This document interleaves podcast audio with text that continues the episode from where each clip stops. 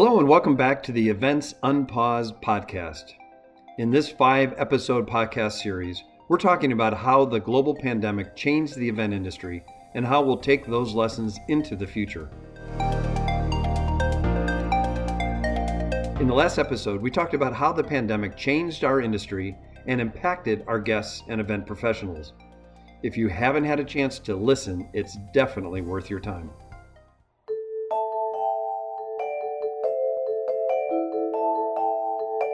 In this episode, we're digging into event safety.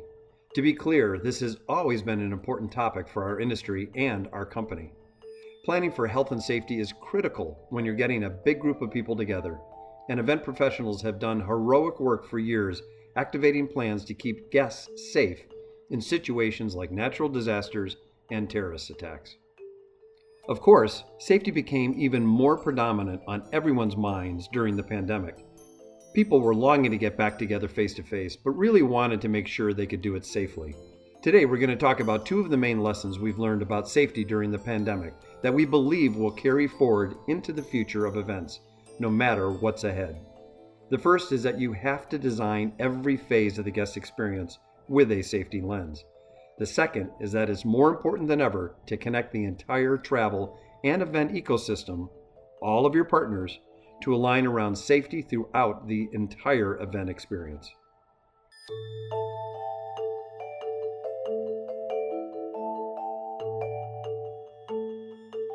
To cover that first point, I want to introduce Amy Kramer, our leader of innovation, as well as Greg Bogue, our chief experience architect of our in house design agency, The Design Studio, and who's now also responsible for our brand and our brand voice in the industry. Amy and Greg have always been focused on designing end to end experiences using our eight phases methodology. But during the pandemic, they moved fast to think through safety implications at each and every step. I want to share a little bit of those insights with you today.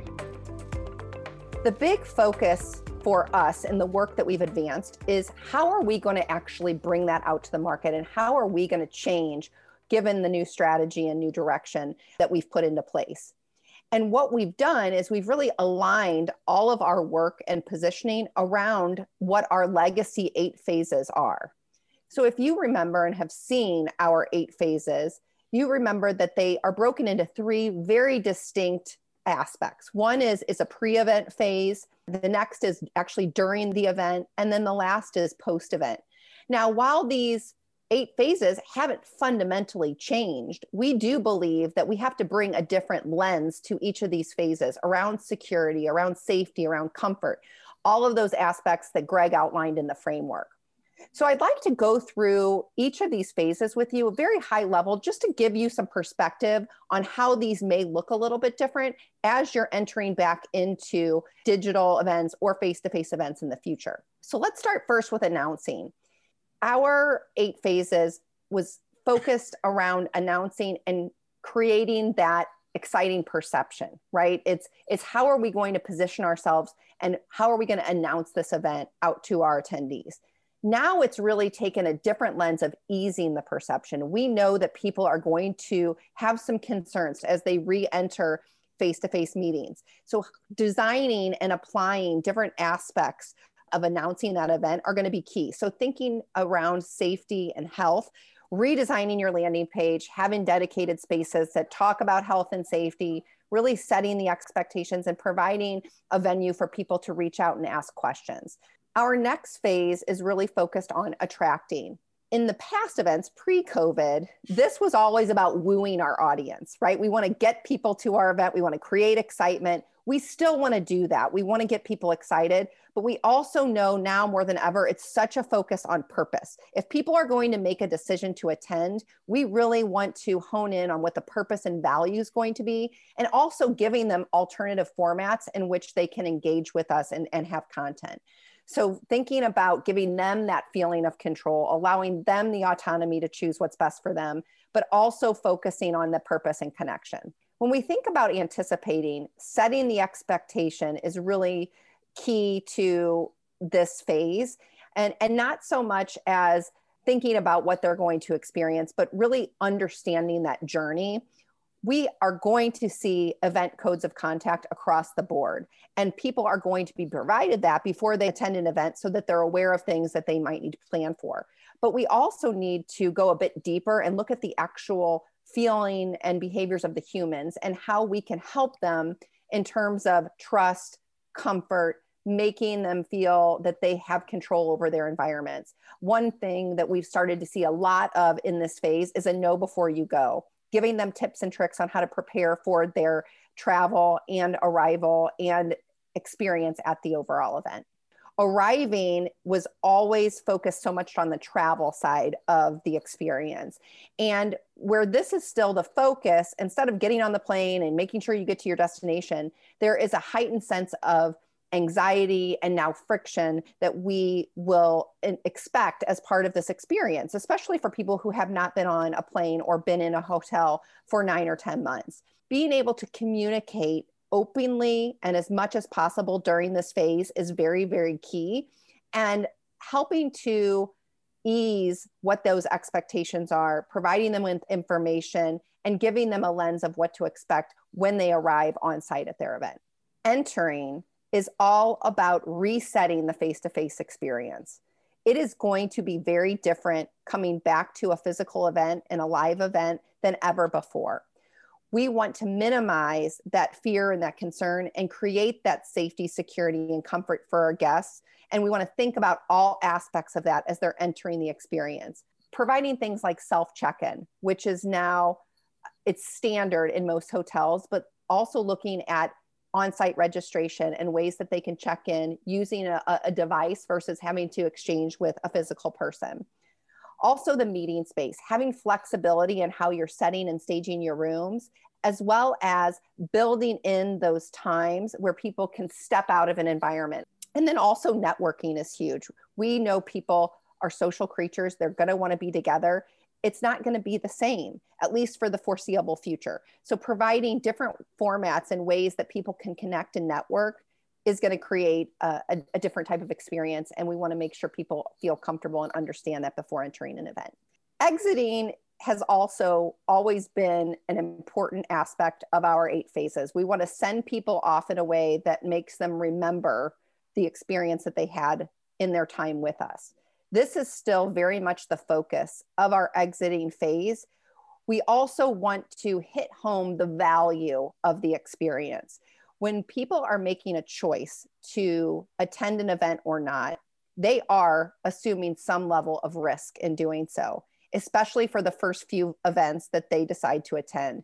So, helping them ensure that the risk was worth the reward and communicating that very openly is going to help reemphasize the purpose of the event and the value that they received while they were there. Uh, we also, from a very tactical side, see exiting as another way to help them journey back home. Their journey to the event is just as important as their journey home. So, thinking about things like do they have extra sanitation, PPE equipment?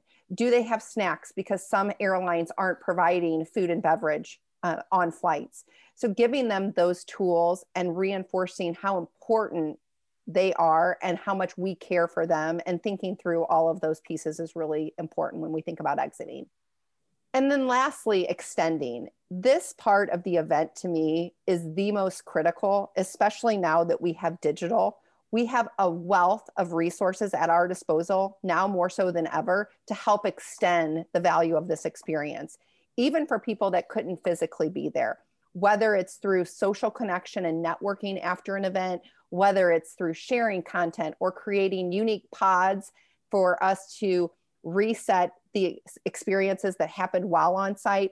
All of these things are now at our forefront. And we're going to be talking more about this actually throughout the entire next event.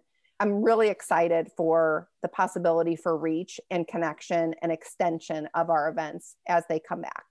Now, considering this eight phase methodology of Maritz Global Events, Greg explains the value of our Plan Well, Meet Well system in easing guests' transition back to face to face. So one of the things we realized pretty quickly is that that the transition back into face to face could be a difficult transition for a variety of guests. So what we really began to think about is how might we put together a system to help really guide that transition back.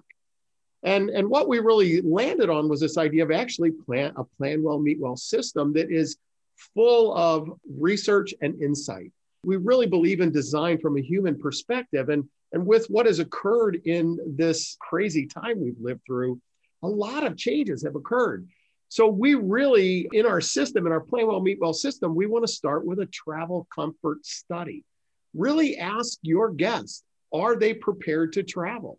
Are they okay with traveling? What are their concerns in the destination? What are their concerns at the event? And really begin to unlock those areas of, of discomfort, perhaps. So, this travel comfort study really guides us into a design session with all of your partners, all of the hoteliers, perhaps the transportation people. What might we do from a design perspective that would really help transition people from those areas of concern into a rich design or rich event experience. Once we did that design, the idea would be to go back out to the guest community and really validate that those design ideas would be appropriate for them to actually attend. All of that work would, would come together then in a final, basically, design guide, right? Where we would take that information and then we would actually use that in the actual creation of the event. Now, we do know that one of the things that occurs or is necessary now is this idea of kind of uh, expanded communications.